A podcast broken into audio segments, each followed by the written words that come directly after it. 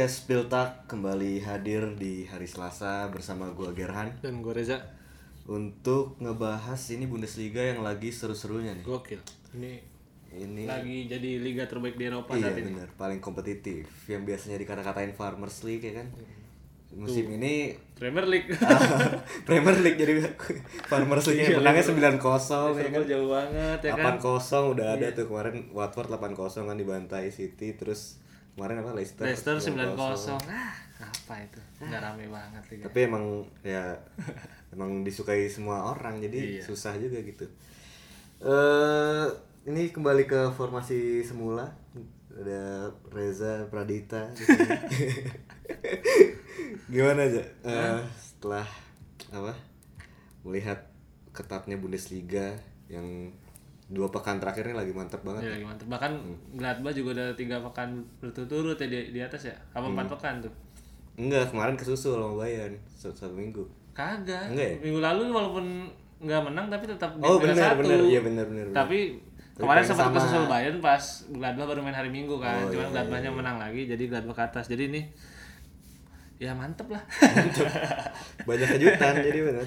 Iya nanti bakal dibahas lebih lanjut lagi aja lah Hmm. di segmen-segmen Di segmen pertama seperti biasa ini kita akan merecap di game week ke-9, Spiltak ke-9. banyak pertandingan seru. Banyak banget sebenarnya sampai kita kewalahan milih untuk mana memilih ya. biasanya kan yang, yang serunya dikit ya ini yang serunya banyak. Walaupun yang disiarin juga nggak banyak sih sebenarnya kan. iya. Tahu- cuman sebenarnya yang paling diantisipasi bakal jadi match of the week-nya ya 0-0 sih. Iya. Dortmund sama Schalke. Terus di segmen kedua kita akan membahas Ini pria yang sedang hangat-hangatnya. ya sekaligus untuk membuktikan the cause Iya. of Spiltak. ini kita buktikan di sini. Iya. Apakah ini pemain ini yang udah nggak terbendung lah Lewandowski Hmm.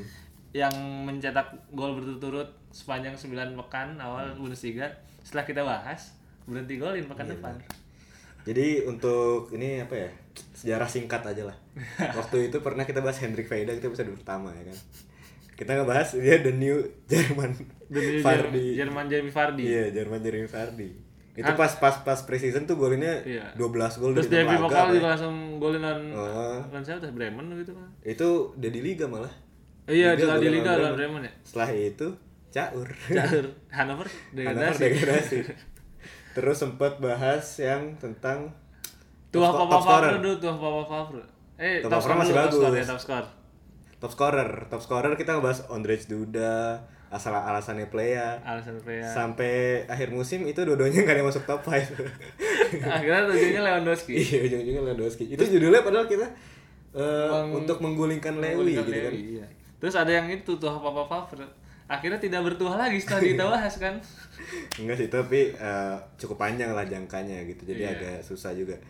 Yang terakhir itu Yang paling epic sih ini sih kalau menurut gua Daniel Farke Iya sih. yang kita bahas. Norwich keren keren keren keren. Hmm. Terus nggak menang menang habis habis menang Man City kan. Iya.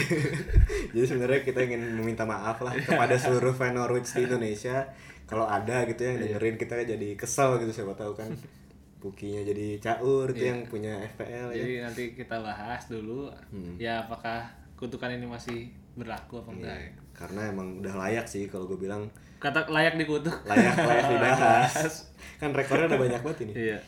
Terus di segmen ketiga kita akan membahas tentang persaingan yang ketat di Bundesliga ini apakah menguntungkan untuk Bundesliga atau justru Hmm. merugikan gitu kan jika kita pandang dari jika kita pandang dari dua sisi. Hmm. Dari pertandingan yang paling diantisipasi minggu ini ada Rivier pertemuan Derby. iya, pertemuan antara dua raksasa Jerman bisa dibilang lah. Yang satu si Schalke, gue sempat nonton video keluarannya Doswella tuh yang satu emang si Schalke mendominasi di era 50 60-an apa 70-an gitu gue lupa. Dortmund ini baru emang belakangan ini kan 90-an kalau salah tuh. Zaman-zaman Zaman-zaman enggak sih ini Lambert siapa? Tahun 90-an tuh yang pas juara Liga Champions ya. Lambert siapa? Aston Villa? Eh, Paul. Lambert. Paul Lambert, ya itu jagonya. Eh, jadi pertandingan ini eh, berakhir kosong-kosong dan sebenarnya di pertandingan ini yang lebih diunggulkan kan si Dortmund. Dortmund. Cuman kalau kita melihat jalannya pertandingan khususnya di babak pertama 60 menit awal Dortmund nih bener-bener ketekan sih sejak sejak peluangnya Sancho dia nggak pernah bisa keluar dari tekanan sampai menit 58 kalau nggak salah. Sancho baru enggak menit 58 tuh dia ngeganti Delani dengan Akanji saking ingin mengamankan satu poin berarti emang mentalnya mental mental ya. defense i- itu sih yang yang benar-benar dipertanyakan dari publik Jerman kepada Favre. Jadi Favre bilang pada awal sebelum main emang dia sebenarnya nggak nggak pengen cuma buat satu poin. Cuman setelah melihat pertandingan dia ketekan ketekan ketekan akhirnya si Favre lebih memilih mengamankan satu poin ketimbang ngejar kemenangan katanya.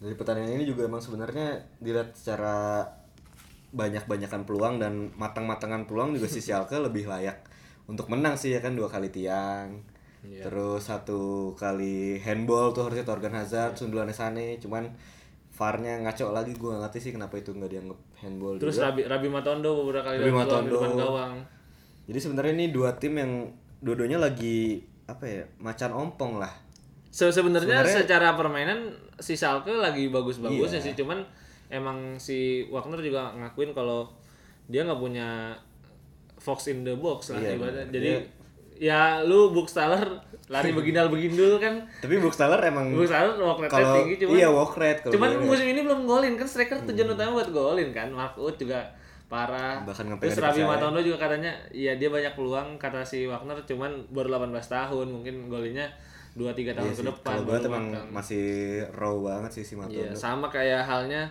si Kutucu kan juga gitu masih masih muda lah. Si Dortmund juga gitu kan Pako nggak ada eh, produktivitas golnya juga jadi berkurang sekarang Iya. Sejak dia mainin Godze jadi penyerang aja tuh, Mm-mm, tiga jadi kan. makin hancur Dan apalagi sekarang si Godze juga cedera kan terakhir. Sampai habis dikeluarin Godze gitu nih nanti? Götze diganti Pokoknya dia keluar langsung keluar dari stadion langsung ke rumah sakit. oh dia cedera ini apa sih Tangan. tangan ya Iya tangan, tangan cedera tangan. tangan iya. Langsung langsung cabut, langsung ke rumah sakit. Jadi nggak sampai beres kemarin di pertandingan. Hmm. ini si Schalke eh, yang gue lihat setiap ada kesempatan untuk mau mimpin klasemen kayak alergi gitu gatel gitu ini kan kalau menang kan bisa kan setengahnya berapa jam lah gitu Iya. cuman ai geli gitu ya ini ya Schalke kita lihat aja sih Hmm. mungkin kalau Wagner bisa nemuin gimana caranya bisa cetak sebenarnya Schalke juga produktivitasnya bagus cuman nggak pernah striker aja gitu Iya, yang golin bener-bener. kan Caligiuri, John Kenny sampai ada ininya Osipka udah golin gitu maksudnya Iya. sampai Salif udah dua Buxtall masih nol gitu kan Dan Bruce Taylor tuh kayak emang kesayangannya Wagner banget sampai ada meme-nya yang dia main FUT mengegarkan orang main UV si David Wagner main kalau main FUT tuh udah punya Zidane, Pirlo semua. Cuma striker tetap Taylor. terus pertandingan apa lagi kan Kalau tadi pertandingan yang bisa bilang two sided lah ya, yang ketat di tengah.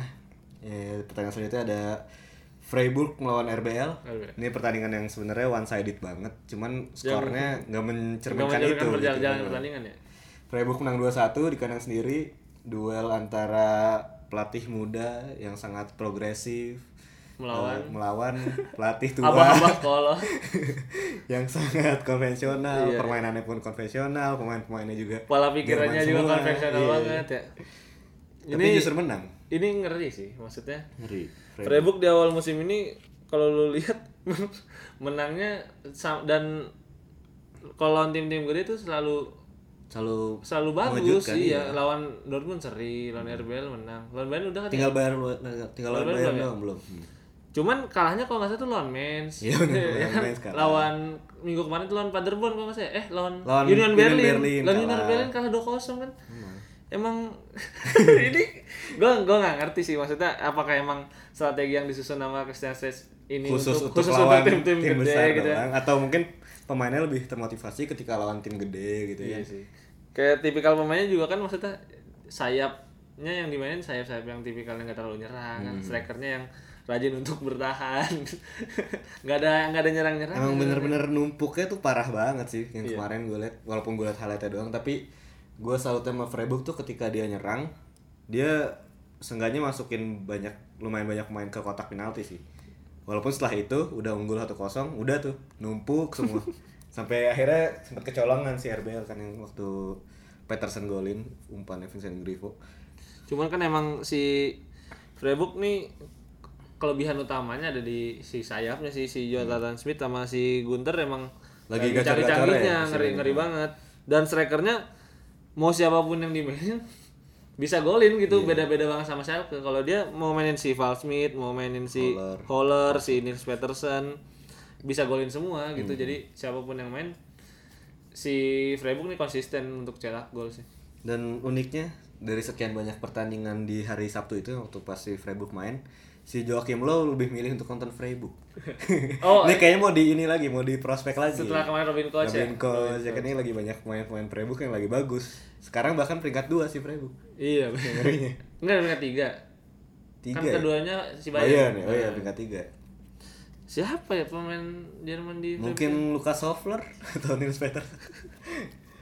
bisa bisa Hmm. sih Lanjut ke pertandingan yang tadi one sided juga. Ini juga sekarang pertandingan one sided.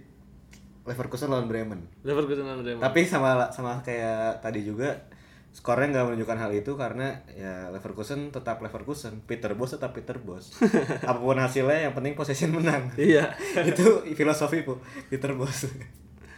so, sebenarnya ya ini ya mau dibilang gimana ya Peter Bos nih kayak udah kebaca lah setelah setengah kebaca musim banget. setengah musim kemarin kan sempat mengejutkan dengan meraih banyak kemenangan tapi di pekan-pekan awal Bundesliga musim ini kayaknya udah mulai mau kebaca khususnya tim-tim yang tidak mengandalkan emang tidak mengandalkan penguasaan bola. Jadi percuma si Leverkusen megang bola karena emang si tim-tim ini udah dipersiapkan untuk nggak megang bola kan. Kayak Bremen kayak tim-tim yang lebih bawah kan emang Freiburg. ngincarnya ngincar dari counter attack apalagi Bremen kan secara susunan pemain juga udah sangat dibuat sangat untuk dibuat untuk, untuk counter ya gitu. kan?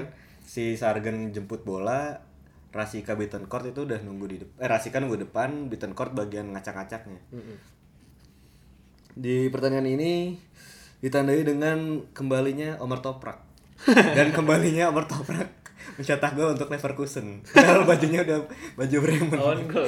iya udah main di bala banget emang. Cuman emang sebenarnya pemain-pemainnya udah udah mulai kembali dari cedera Udah sih mulai, ya, iya, Bremen iya. ya. Makanya Sedikit udah- udah masa mulai- optimis nih. Hmm, udah mulai eh, stabil lah kemarin Iya. kan juga hasilnya lumayan kan seri walaupun si seri terus nih si Vaskovic, si Bagfred, kemarin tapi udah kemarin yang main si. Gross Gross sama Kayaknya emang emang jago Gross banget. jago ya kayaknya Gross tapi emang emang emang jago Tenang sih gitu, kalau lu lihat emang Gross kemarin salah satu kun Toprak sama Gross ya lebih kunci kok Toprak di pertandingan kemarin gitu maksudnya clearance-nya lebih banyak head, head apa menang duel udaranya lebih banyak. Hmm. cuman yang jadi satu titik lemah di Bremen musim eh musim pertandingan kemarin itu si bek kiri Marco, Marco Friedel, Friedel ya, karena ya mau nggak mau Friedel harus ngeladenin Karim Belahrabi Iya. di sisi sayap. Ada si Bender masuk beberapa kali dari sisi sayap.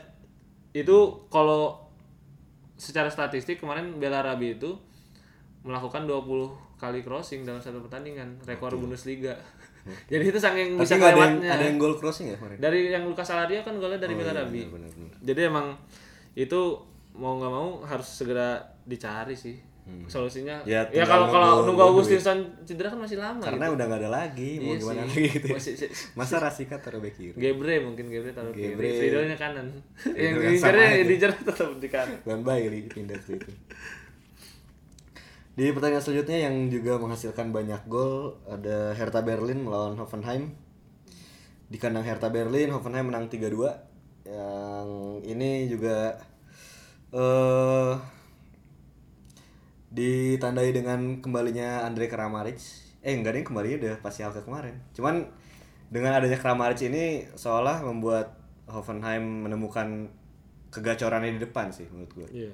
karena sebelumnya sebelum ada Kramaric tuh cuma menang sekali kalau nggak salah Sistem sistemnya udah sistemnya udah sistemnya kembali udah jelas ya. seperti semula Schroeder mulai menemukan konsistensi cuman di pertandingan ini eh, pertandingan yang hampir kecolongan sebenarnya si Hoffenheim tuh di babak kedua mainnya menurun nggak kayak di babak pertama dan golnya juga dari corner sih dua gol si Hoffenheim Cuman ini jadi satu pembuktian juga sih buat Alfred Schroeder kayak di awal musim tuh. Mhm. Ketika tim-tim lain langsung tancap gas si Hoffenheim doang nih yang masih di papan bawah. Cuman sekarang poinnya udah hampir sama kayak Udah di 14 poin kok. 9 besar ya. Udah Kayak- udah mendekati kayak 9 besar. Frankfurt gitu kalau salah Dan kayaknya si Alfred Schroeder bisa inilah dikhawatiri juga nih pemain-pemainnya soalnya masangnya rada aneh cuman secara hasil tiga pekan terakhir menang terus menang terus bahkan lawan Bayern Iya. di kandangnya Bayern ya Hmm, di kandang Bayern padahal tuh yang si Adamian golin dua Hmm. Eh nggak ada yang terlalu menarik nggak ada yang bisa dibahas juga soalnya gue nggak nonton sih pertandingan cuman Iya. kayaknya seru sih pertandingan Gladbach 3-2 Frankfurt ya kan Gladbach Frankfurt juga ya Gladbach Frankfurt juga 4-2. 4-2 si Marco Rose lagi-lagi menunjukkan bahwa timnya merupakan tim yang salah satu tim yang sangat menarik untuk ditonton musim Iya. ini dan dia juga mengakui sedang menikmati Hmm. mumpung lagi di puncak katanya Iya benar-benar.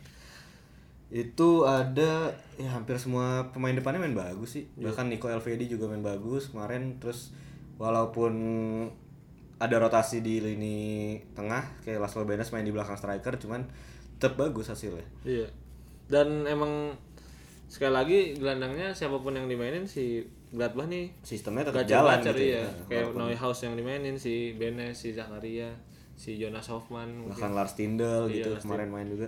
Dan hasilnya maksimal Stindl juga kemarin langsung ini kan langsung gacor baru Hmm. main bentar doang juga Selain itu si Marcus Thuram juga lagi gacor-gacornya kemarin tuh bikin peluang banyak terus satu gol satu assist. Cu- cuman ba- backnya sih Backnya Iya, Frankfurt kemarin enggak backnya Gladbach, Gladbach, ya. Ginter belum bisa main jadi si, Si Bayer, yang Jordan main- Bayer.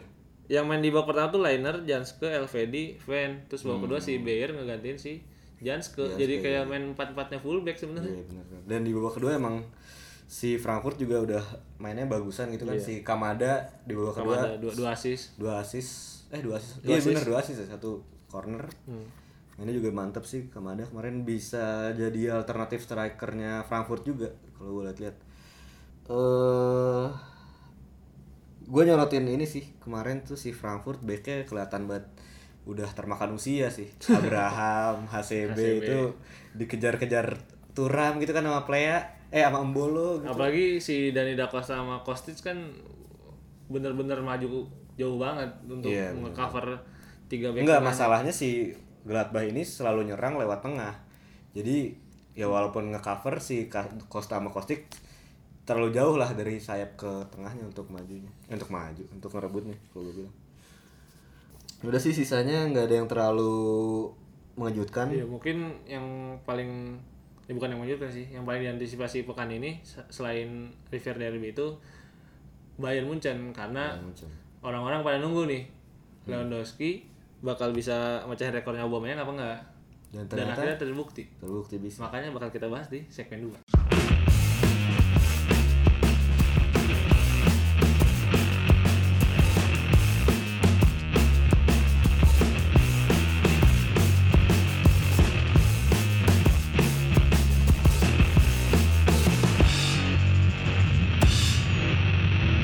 Rekor demi rekor ditorehkan Lewandowski sejak dirinya gabung ke Bayern.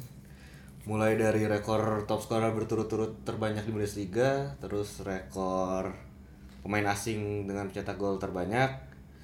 Sampai sebentar lagi dia bakal nyusul rekornya Karl Heinz Rummenigge yang berada di posisi kedua pencetak gol terbanyak sepanjang masa untuk Bayern. Jadi cuma beda 7 gol kalau nggak salah. Si Lewandowski 210, si Rummenigge 217. Dan di musim ini rekor-rekor itu terus dicetak oleh Lewi ya kan. Sampai kemarin akhirnya dia cetak rekor ngalahin rekornya Aubameyang Aubameyang yang udah ngegolin 8 gol berturut-turut di Bundesliga si Lewandowski kemarin 9 sembilan pertandingan, pertandingan berturut-turut. iya. Ap- apalagi 99 nya ini di awal musim gitu jadi Hmm. dari pekan 1 sampai 9, pekan 9 oleh karena itu kita mencoba mengetes Lewandowski apa ketika bahas akan muncul kutukan itu Iya. jadi sampai 9 aja jadi kalau- sampai 10 11 lebih- nanti susah lagi ngejarnya Iya. nggak mungkin ada yang ngejar lagi kayaknya kan Ini kita mengetes imunitas Lewandowski. kalau si Fardi tuh waktu itu berapa pertandingan Fardi 13. 13 ya Dia ngalahin si Nistelrooy. Nistelrooy 12 atau 11 gue gak tau. Oh, berarti Bundesliga masih dikit itu kan ya Ini masih dikit. Udah 14 lah biar ngalahin Fardi. Jadi eh, lu setuju gak Ger, kalau gue bilang si Lewandowski ini striker modern terbaik di Bundesliga sepanjang masa? Maksudnya setelah 2000 ke atas lah. Bundesliga, oh jelas sih Bundesliga kalau gue bilang eh setelah 2010 ke atas sih emang baru segitu ya mainnya. Iya. Dua, dua, dari tahun 2000-an juga maksudnya Nggak ada sedikit sih maksudnya di era modern tuh jarang banget striker bisa di satu klub cetak 200 300 gol di satu liga gitu kayak udah jarang banget gue liat kayak di Terakhir- Bundesliga sendiri tuh paling Pizarro Pizarro. Mario Gomez eh Aubameyang lah mungkin Aubameyang lah yang yang cukup fenomenal gitu. Cuman yang lainnya kan kayak cuman silih berganti datang dan pergi kayak Zeko gitu kayak, kayak Dzeko, ya Aubameyang juga hitungannya cuman sebentar kan. Jadi kayaknya yang benar-benar konsisten dan terbaik ya cuma Lewandowski doang sih. Iya gue setuju sih. Si Lewandowski emang bahkan gak cuma di Bundesliga aja sih kalau menurut gue kalau untuk saat ini ya. Jadi di musim ini tuh dia udah golin 19 gol dari 14 laga. 14 laga 14 laga di semua kompetisi ya, sama Bayern Munchen. sebenarnya di FL Super Cup tuh masuk kompetisi apa enggak juga masih di, diperdebatkan Iya, lah. cuman setelah laga di FL itu dia selalu golin lah Iya dia cuma gak golin di DFL itu. Yang lawan Dia lawan Dortmund. Dortmund. kan clean sheet Dortmundnya soalnya. jadi yang ya sebenarnya kan ta- musim lalu kita selalu meremehkan Lewandowski lah ibaratnya. Mhm. Kita selalu bilang Lewandowski ini kayak satu gol dari 9 kesempatan di setiap laga gitu. Cuman ya emang Lewandowski ini tipikal striker yang emang dia ada di lapangan jadi tumpuan dan bakal banyak dapat peluang sih daripada- apalagi timnya Bayern kan yang mendominasi laga ya seenggaknya satu pertandingan tuh 4 sampai 5 peluang lah yang emasnya.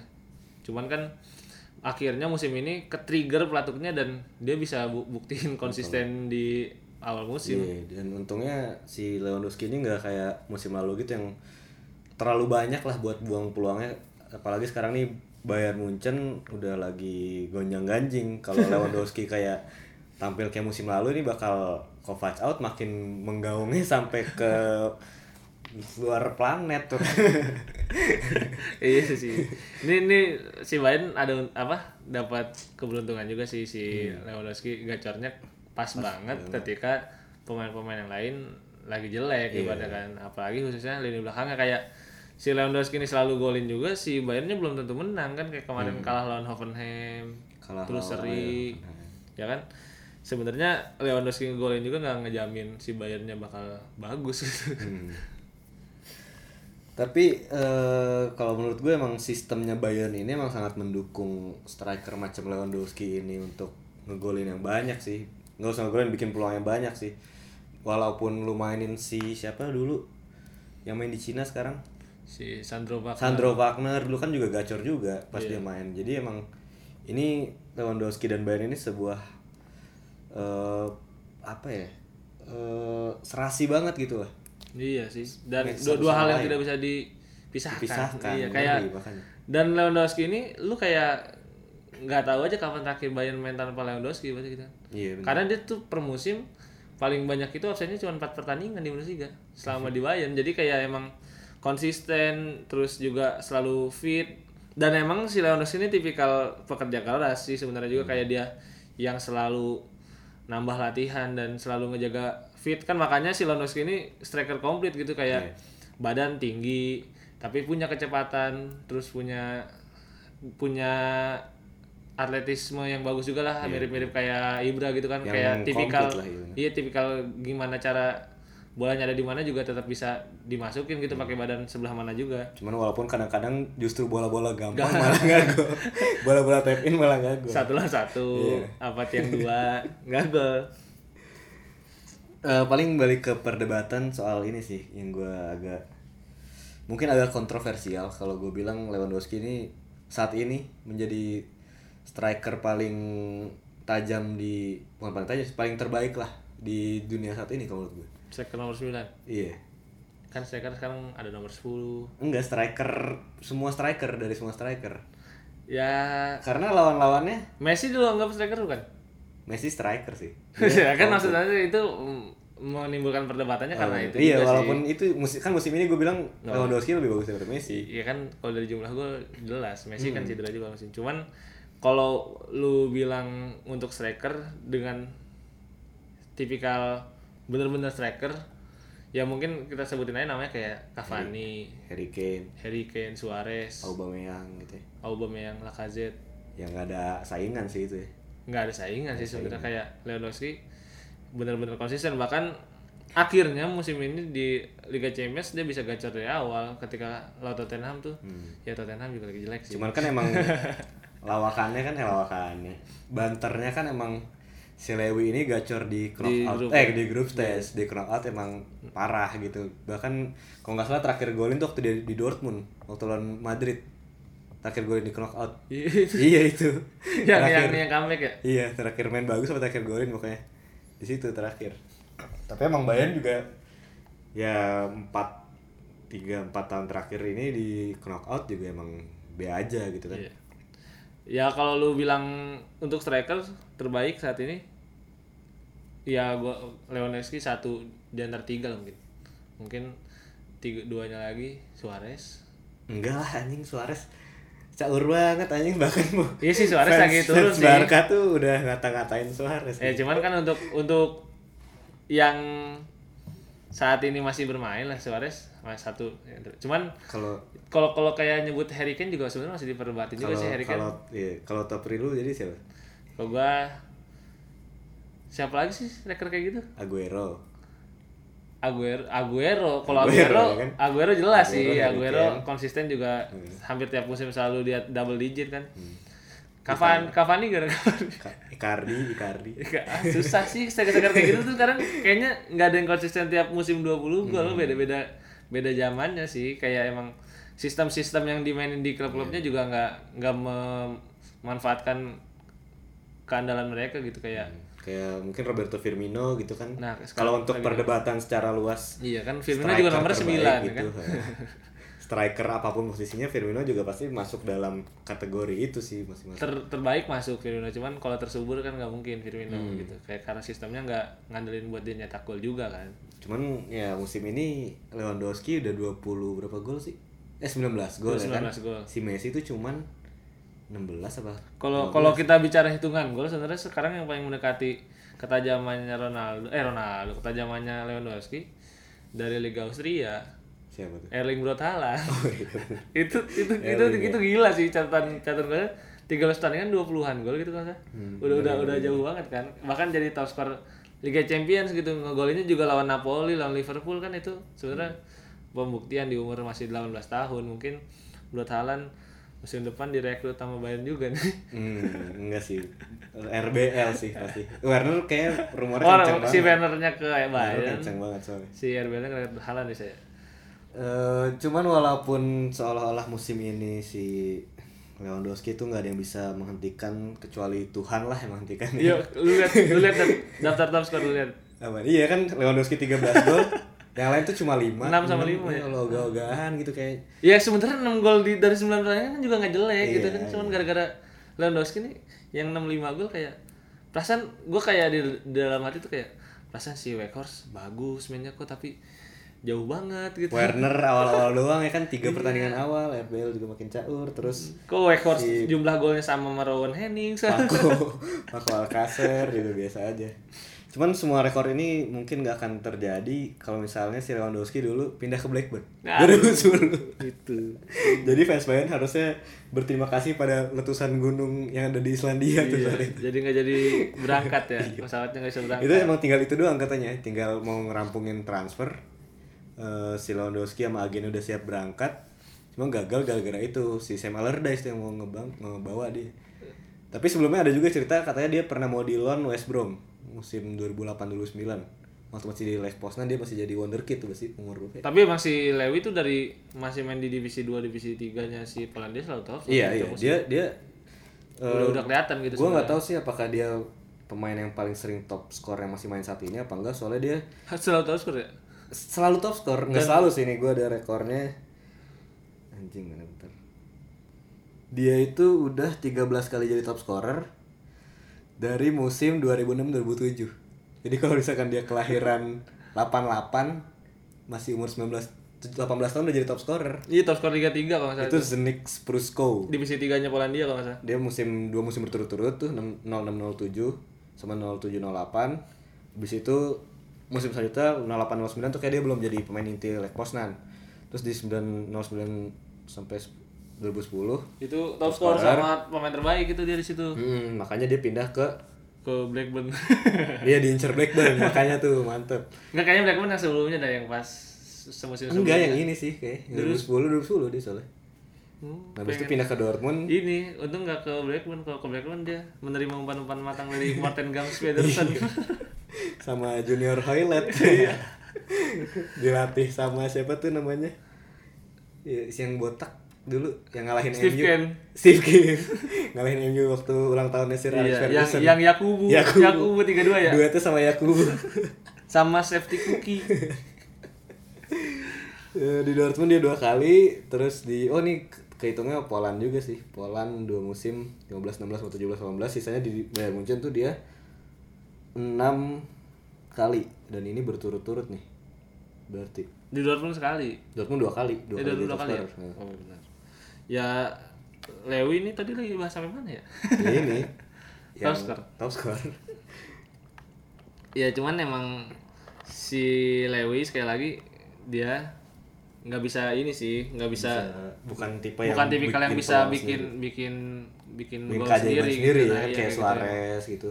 Suarez bisa bikin keajaiban sendiri Bisa kan gue cek oh maksudnya bukan kayak Suarez Iya, bukan bukan Suarez. Ya ini pemain yang sebenarnya butuh sistem yang pas, butuh Hmm. butuh sirkulasi bola dan umpan-umpan matang sebenarnya kan. Makanya setiap ada Lewi biasanya ada juga top asisnya dari tim yang sama kan. Nah, Kayak kayak mungkin Joshua Kimmich kan banyak juga Oh iya, Kimmich musim Iya. lalu ya. Hmm.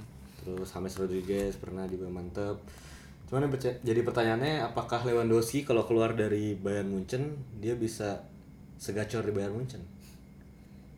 Ini sulit. Ini sulit. Karena nggak kebayang aja Iya. gitu maksudnya kan pertanyaan-pertanyaan yang mungkin hanya bisa dijawab dengan imajinasi. Dengan pelatih yang mungkin kayak ke pertanyaan Messi bakal bagus nggak di Premier League kayak gitu kan Iya iya, kayak mungkin juga pelatihnya harus punya menurunkan egonya juga sih kalau emang mau gacorin si Lewandowski ya kan. kayak ya hampir di setiap bursa transfer tuh sebenarnya ada aja kan dia diincer Madrid, MU ya diincer kan, MU. MU. ya kayak pindah ke Blackburn lagi. Kalau menurut gua sih Lewandowski udah ngebuktiin sih sebenarnya dia dari masih muda emang selalu subur dan dan konsistensi itu kan sebenarnya sebuah Hal yang hal yang nggak bisa dicapai dengan hanya main bagus aja kan gitu itu butuh konsistensi ko- butuh perjuangan di latihan juga butuh banyak pengorbanan dan gue rasa ke mana pun dia main dia bakal bisa nunjukin itu sih dari lihat dari mentality dan cara dia menyikapi dirinya sendiri Cuman yang ini sebenarnya inti dari eh, segmen ini sih sebenarnya. Apakah dia bisa mencetak gol lawan Frankfurt? lah ini main di kanan di kandang Bayern Munchen sih. Iya. Apa Frankfurt ya? Iya. Frankfurt kayaknya. Ini pertanyaan Bundesliga berikutnya kan Berikutnya. kan soalnya kan dia vokal dulu Ah. ya. Oh iya, pokal ya. Pokal kemungkinan nih kita berhasil. mungkin kalau vokalnya vokal golin lah nggak apa-apa lah Golin. feeling gua di Bundesliga golin sih tapi Frankfurt jelek banget defense-nya. Defense-nya parah ya. Ya, mungkin tapi kalau biasanya kalau kita gitu-gituin malah nggak golin. Jadi kita lihat saja apakah Lewandowski imun terhadap curse of Spiltak ya. Terus emang Lewandowski ini bangsat. Apa? Tahun ini kita jadi nggak bisa bikin bahasan tentang top scorer. Karena ya udah Udah pasti. udah pasti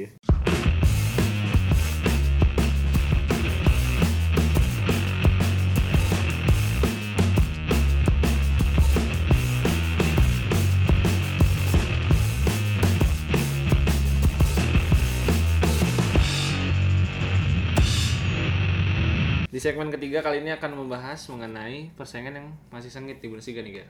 Hmm. Setelah mungkin pekan sebelumnya yang terlibat itu cuma peringkat 1 sampai 9. Hmm. Sekarang ada nambah satu Hoffenheim. Jadi dari peringkat 1 Mönchengladbach 19 poin cuman beda 5 poin sampai peringkat 10 Hoffenheim. Jadi ini lebih dari setengah tim yang main di Bundesliga saat ini lagi bersaing di papan atas gitu. Yang lebih parah kan sebenarnya yang pekan lalu sih yang sampai setengah tim tuh Beda dua doang cuman ya. setengah tim setengah liga tuh cuman butuh satu kemenangan untuk mencapai puncak gitu Iya. saking kompetitifnya Dan si David Wagner juga pelatihnya Schalke kemarin sempat ngomong.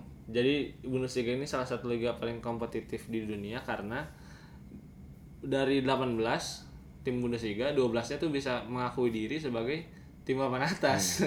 dan ta- dan musim ini kebetulan tim-tim yang sebenarnya dianggap sebagai tim papan atasnya bener-bener lagi bener-bener top 12 nya itu semua ya lagi iya jadi bener-bener lagi perform lah mungkin satu-satunya yang mengejutkan di atas ini cuman si Freiburg doang lah Iya. Oh dia nggak bisa ngaku sih sebenarnya. iya Freiburg gue nggak terima dia ngaku sebagai tim besar. tim-tim yang bisa Besar. ya Gladbach Bayern, Wolfsburg, Dortmund, Leipzig, Schalke, Leverkusen, Frankfurt, Hoffenheim, Hertha, Bremen kan ini tim-tim Iya. tradisional lah Iya. ya kalau Koln lah bisa dibilang juga. enggak enggak sih kan kan promo- baru promosi juga cuman ya bener-bener bisa saling bersaing satu sama lain dan saling mengalahkan satu sama lain Hmm. itu itu sih yang bikin akhirnya Bundesliga di awal musim ini sangat kompetitif dan tidak tertebak Benar-benar. cuman yang jadi ma- permasalahannya di tengah ketatnya persaingan Bundesliga selalu muncul pro dan kontra apakah persaingan yang ketat di Bundesliga ini menjadi sesuatu yang menguntungkan atau justru merugikan Bagi. buat buat Bundesliga-nya sendiri.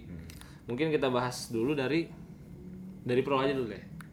Dari pro kalau kalau menurut tuh un- untung kan nih Ger? Untungnya apa aja? Untungnya ya dari publisitasnya sih kalau gue. Karena di tengah-tengah liga-liga top Eropa ini Bundesliga nggak nggak pernah jadi yang primadonanya gitu. Iya sih. Kayak dari zaman Serie A ya kan dulu Serie A jadi mantep, eh jadi mantep. jadi jadi mantep, Jadi jadi primadona. Jadi primadona dilulukan terus ditinggalkan terus kemudian Premier League. Premier League bahkan La Liga sempet lah tuh zaman zamannya Zaman-zamannya Mau sama 2000 Pep, mau lawan iya, Pep. mau melawan Pep itu Iya. sebenarnya ya walaupun yang ditonton cuma El Clasico gitu Hmm. ya, cuman La Liga sempat dapat panggung sih. Iya karena kalau musim ini tuh eh, bayarnya kan lagi jelek ya kan? Jadi ini bisa mematahkan semua ucapan-ucapan netizen. Bener. gimana bilang Bayern Liga semua akan Liga. Eh semua akan Liga. Semua akan Semua Bayern pada Bayern pada waktunya. Itu menurut gue saat yang tepat ya musim ini sih. Karena emang stabilitas tim Bayern Munchen lagi goyah sementara tim-tim lainnya tuh eh, lagi bagus banyak-banyak pelatih yang progresif yang nggak kayak musim sebelumnya lah. Musim-musim sebelumnya kan pelatih tuh cuman Felix ya. Magath ya kan? Iya terus si siapa pelatihnya? Si Schalke musim lalu tuh?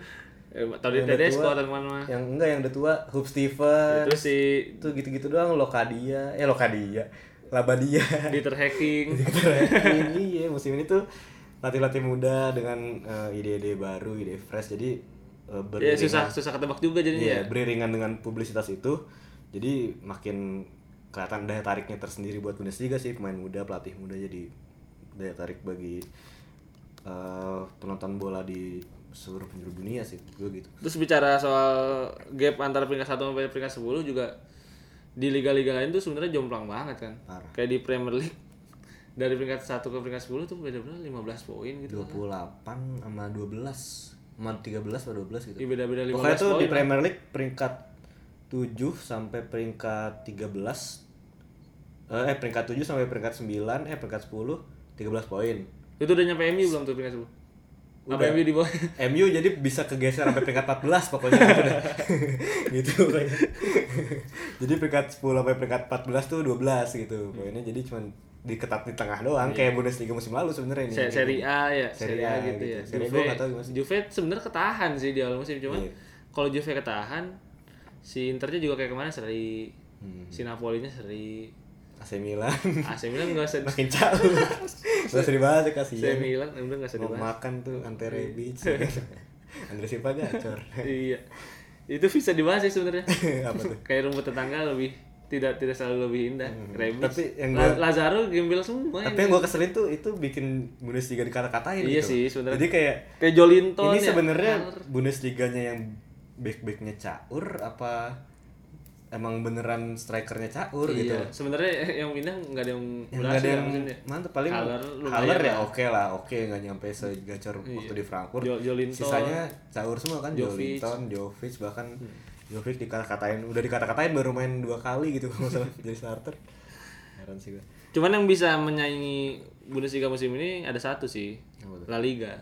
Hmm. La Liga peringkat pertamanya Granada.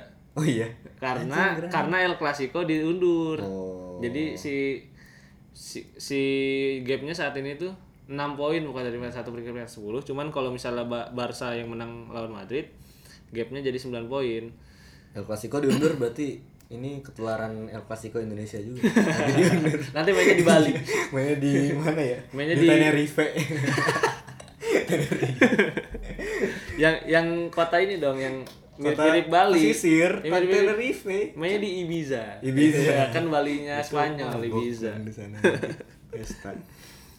Cuman emang sebenarnya salah satu hal yang bikin Bundesliga sangat ketat musim ini sekali lagi itu sih pelatihnya menanamkan permainan yang baru. Jadi bener-bener Hmm. nggak ketebak sih kayak satu sama lainnya kayak si Alfred Schroeder aneh banget. Terus kayak si Di- si Oliver Linz. Glasner. Oh iya, Iya. iya. Linz Biasa siapa? pelatih Linz timnya, nama timnya. si Linz. si. Marco Marco Marco with the most attractive in Bundesliga saat ini kan. Iya, yang tua-tua kan tinggal strike sama si Lucien Favre. Lucien Favre. Yang itu udah ya Sama ini pelatihnya Paderborn itu. Paderborn tua ya. Yang setelannya Oh iya benar. setelannya kayak anak FPO kan. Sosok ini setelannya sosok muda justru Iya pakai kayak setelan anak FPO kan pakai training, training pakai sama- pakai jogger kan. jogger ini. Sisanya tuh muda-muda kan si Smith, Roger Smith, eh Roger Smith siapa namanya? Augsburg baru 40-an. Roger Smith. Roger Smith ya? Iya. Bukan Roger Smith anjir. Roger Smith, itu yang, yang dulu di Leverkusen. Bukan, bukan dia, beda. Martin Smith. Martin Smith, Iya. terus Kovel tuh baru 30-an. Hmm. Nagelsmann baru 30-an juga. Ya, udah sih. Eh, paling si siapa Adi Hutter ya? Adi Hutter Adi Hutter. tua cuman, cuman, dia juga baru kan baru bagus sih, musim. bagus, bagus. main. Selain itu ada lagi nggak menurut lo? Eh, nggak Prosnya? ada sih. Eh, oh, ini masih pros ya? Iya. Kan gue udah lu belum ada prosnya. Kalau menurut gua sih keuntungannya ya itu Ya menarik pasar baru menarik sih. pasar baru cuman ya di satu sisi yang lain bisa jadi kontra juga karena menurut menurut orang-orang kan sebenarnya liga Bundesliga ini yang paling menarik perhatian kan Bayern dan mungkin Dortmund. Kalau lu lihat sendiri ketika Bundesliga paling nge-hype itu di 10 tahun terakhir mungkin paling nge-hype-nya pas tahun 12 13 ya. Iya, yang final yang yang All finalnya All Jerman di Champions League. Nah, itu si Bayern dan Dortmundnya benar-benar dikdaya, ada dua pelatih. Ada dua balapan lah, cuman dua tim itu dan itu setahu gua hype-nya paling rame Oh iya, Bundesliga itu sih itu itu, Itu lagi rame-rame ya. pembicaraan tentang Bundesliga Fans Dortmund tiba-tiba muncul ke permukaan banyak banget ya kan, Iya. itu. Sampai teman gue tuh bikin baju lu belakangnya subotik oh si Adrian itu yang bikin. Gua. Lu mikir lagi siapa ada ada ada banyak. Aduh, banyak Di banget. sama gue fans Dortmund. Kalau fans Bayern adalah ya nggak banyak. Soalnya kan biar hipster kan dukungnya Iya. Dortmund kayak zaman Atletico baru naik dulu di Iya, Simeone. mungkin musim ini misalkan RBL masuk ke semifinal UCL Ya, cuman untuk untuk muncul fans-fans baru kayak gitu kan butuh hype-nya dulu kan gitu kayak Champions League kayak kalau Bayernnya bagus banget sampai juara Champions League mungkin bakal muncul fans-fans Schalke. Cuman itu yang dikhawatirkan saat ini. Jadi kalau misalnya Bayernnya nggak dikdaya, Dortmundnya amburadul, nah ngerinya si fans-fansnya Bayern sama Dortmund malah pindah ke liga lain sih itu yang jadi kontranya katanya. Enggak sih, kalau perpindahan eh, fans antar klub tuh sangat mustahil. Kalau Kata dari- siapa? Kalau dari ini apa sih siapa yang bilang kayak gitu? Penulisnya Soccernomics tuh. Itu jadi Oh di iya. Inggris Di penelitiannya lebih banyak orang yang eh, cerai sama istrinya daripada orang yang pindah pindah ganti dukung klubnya gitu. Ya cuman kan itu Itu kan biasanya eh, tim Bundesliga tuh didukung buat tim Iya kedua sih. ya kan tim kedua. kalau enggak kalau iya kalau buat fans lain di luar Jerman. Iya, gitu. iya kan. Ya karena kalau di Bundesliga sendiri mah udah nggak akan takut kehilangan penonton gitu mau mau yang main Bielefeld mau yang main Main Kaiser Dresden, Lautern. ya kan. si Unterhaching, Iya dia Osnabrück, tetap penuh. penuh, Iya cuman cuman masih kayak liga internal lah si Bundesliga ini Iya, jadi kayak kesulitan untuk menjangkau Iya. orang-orang luar atau Hmm. entah karena dianya yang sangat tertutup atau emang kurang menarik aja gitu buat orang luas. ya butuh panggung sebesar Champions League sih kayak Iya waktu sih. musim 12-13 itu ya yang bisa diharapin musim ini Dortmund nggak bisa diharapin Dortmund Eh, nggak bisa Dort- diharapin Dortmund ke Europa League nih. kemarin lawan Inter ya Allah mainnya sama Esposito tau kalau 16 tahun yang ya kan yang Esposito tuh yang Esposito yang yang, yang lawan Frankfurt.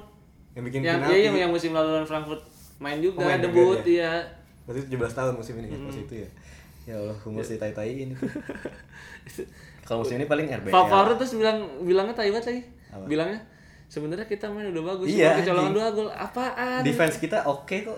Enggak ada yang oke kebobolan dua gol. Sama Esposito di obrak abrik anjing. Ya mungkin itu sih benar butuh Iya, butuh panggung sebesar itu. panggung yang lebih besar. Atau kayak waktu zaman World Cup Jerman juara ya kan itu banyak banget itu. Bahkan sampai cewek-cewek yang sampai sekarang masih jadi jadi jadi jadi kayak ini ya, jadi kayak ini Hoedes pemain mana sih? Jadi- Iya, jadi kayak gitu. ya. Mesut Ozil pemain mana sih pindah ke Real Madrid ya kan setelahnya butuh kayak gitu sih pelecutnya itu. Nah masalahnya sih Joachim Low ini kalau kita bahas bahas eh, timnas ya Joachim Low eh, udah terlalu kolot sih pemikirannya. Walaupun musim ini dia udah mencoba merubah itu ya kan. ya. Suat Serdar udah masuk. Robin coach. Robin Coach terus Paul si. Walt Smith juga udah masuk. Berarti panggung selanjutnya Euro 2020 mungkin nih. Kalau misalkan Jerman bisa main bagus aja sampai final aja. Mungkin bakal meningkatkan lagi. Pamor ya, soalnya banyak pemain baru juga ya. Hmm. Dan terus kontranya satu lagi mungkin di dari sisi investor. Oh benar. Karena investor pasti maunya ke tim tim yang gede gitu kan kayak tim-tim kayak Bayern sama Dortmund lagi sekali lagi. Cuman ya cuman dua tim itulah yang saat ini bener-bener brandnya udah brand global lah. Dan kalau misal Bayern dan Dortmundnya jelek takutnya si investornya nggak mau masuk kalau ini bertahan untuk jangka waktu yang lama ya. Dan seperti yang kita tahu sem- semakin tinggi posisi di klasemen semakin banyak dapat uang ya kan? Nah berarti kalau misalnya Bayern nggak juara Dortmund nggak juara berarti tim-tim yang nanti juara bakal dapat uang lebih banyak khususnya dari Liga Champions mungkin dari dari duit juara sendiri. Nah ini yang bakal bisa bikin akhirnya tim-tim yang tadinya nggak diperhitungkan kemudian juara bakal jadi setara sama tim-tim sekelas Bayern sama Dortmund sih. Kayak kalau kita lihat kayak di Swiss gitu Basel selama bertahun-tahun nggak terkalahkan cuman sekalinya kalah nggak bisa bangkit lagi. Sekarang Young Boys yang nguasain sama kayak Olympiakos sekarang udah nggak juara. Kalau sekali aja keputus biasanya bakal goyah Masalahnya emang tim-tim Jerman lain kan semua Jerman lah eh selain si Bayern Munchen Dortmund itu kan 50 plus 1 ini sangat mempengaruhi ya kan. Walaupun sebenarnya tim-tim kayak Gladbach terus Hertha Berlin tuh udah membuka kemungkinan gitu buat investor-investor walaupun ya harus dilawan lagi sama fansnya sendiri. ya kan itu sih permasalahannya. Seben- sebenarnya nggak punya masalah sama fan RBL ya Iya, karena dari awal masalah. terbentuk timnya kayak gitu kayak si Werder Bremen tuh awal musim kan udah ganti nama stadion. Iya. jadi apa gitu asuransi. Terus si Gladbach nih setahu gue lagi ditawar sama siapa ya? Nggak tahu gue lupa. Dan Max Ebel tuh bilang kalau emang ada perjanjian misalkan Gladbach dapat 40 juta semusim ya kenapa enggak gitu loh. Padahal baru 40 juta doang ya? 40 juta doang itu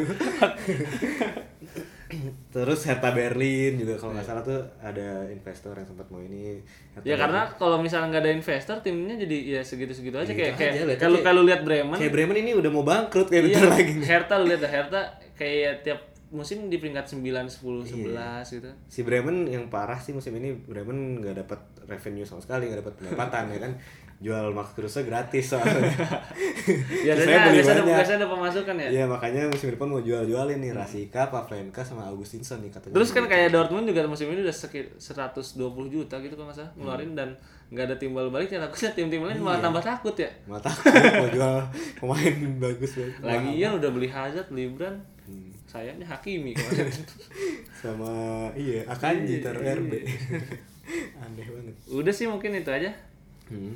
Pro dan kontranya masih harus kita lihat juga sih. Maksudnya kayak ini benar-benar konsisten nggak tim-tim ini atau ternyata di akhir musim tetap Bayern dan Dortmund lagi yang nguasain. Ya walaupun RBL nih musim ini niatnya ya mau mengguncang dua tim itu kan cuman Cuman masih dikalahin sama Christian iya. Pokoknya gitulah di segmen ketiga pembahasan mungkin kalian ada pendapat sendiri Iya, gitu. bisa diutarakan. Bisa sih diutarakan mungkin di komen, like dan subscribe. Eh? YouTube. Jadi YouTuber. Ya, udah udah makin ngawur Makin bicara. ngawur. Mungkin udah Eh, emang saatnya juga hmm. pamit. Pamit ya, terima kasih untuk yang udah mendengarkan. Gua Gerhan cabut. Gua Reza cabut. Sampai jumpa di episode selanjutnya.